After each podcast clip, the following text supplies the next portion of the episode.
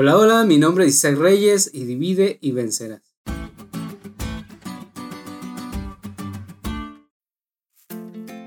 Seguro que esta frase, divide y vencerás, la has escuchado en más de una ocasión.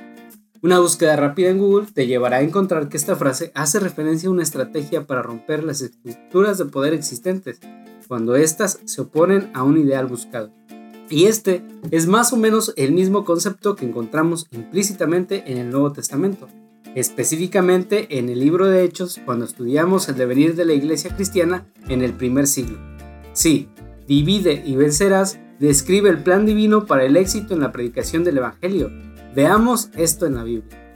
En el libro de Hechos, que describe los inicios de la iglesia cristiana y el rápido crecimiento de la misma, los lugares en que se reunían los creyentes aparentemente fueron dos, el templo y las casas. Hechos capítulo 2 versículo 46. Dice de la siguiente manera y perseverando unánimes cada día en el templo y partiendo el pan en las casas, comían juntos con alegría y sencillez de corazón. ¿Lo notaste? El texto dice que se reunían en el templo y en las casas.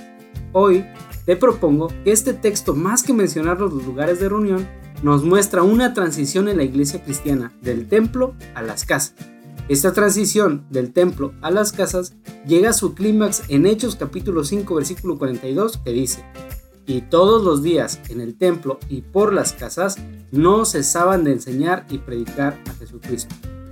A partir de este capítulo, el énfasis en el libro de Hechos estará en las casas como centros de evangelismo. De hecho, el templo de Jerusalén no vuelve a mencionarse hasta el capítulo 21, cuando a petición de los ancianos que se encontraban en Jerusalén, Pablo se dirige al templo. Por otro lado, las reuniones en las casas, que hoy conocemos como grupos pequeños, han sido esenciales desde el comienzo de la iglesia cristiana. Por ejemplo, encontramos en Hechos capítulo 2 versículo 2 que los apóstoles estaban reunidos en una casa cuando el Espíritu Santo descendió. Sí, en una casa. En Hechos 16, cuando Lidia se convierte, le pide a Pablo y a Silas que se queden en su casa. Además, cuando Pablo perseguía a los cristianos, los buscaba en sus casas.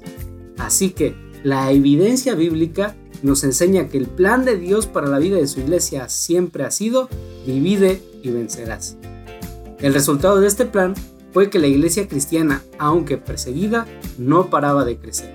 ¿Y qué crees? Esta ha sido la realidad del cristianismo a lo largo de los siglos. Dios no se equivoca y Él ha asegurado que la obra realizada mediante grupos pequeños no puede fallar. ¿Y tú, ya formas parte de un grupo pequeño misionero? Aún estás a tiempo de involucrarte en alguno, de hacer uno en tu casa o de continuar con todas las pilas en el que ya estás involucrado. En cualquiera de estos casos, que el Señor te guíe siempre en el cumplimiento de su misión es mi oración.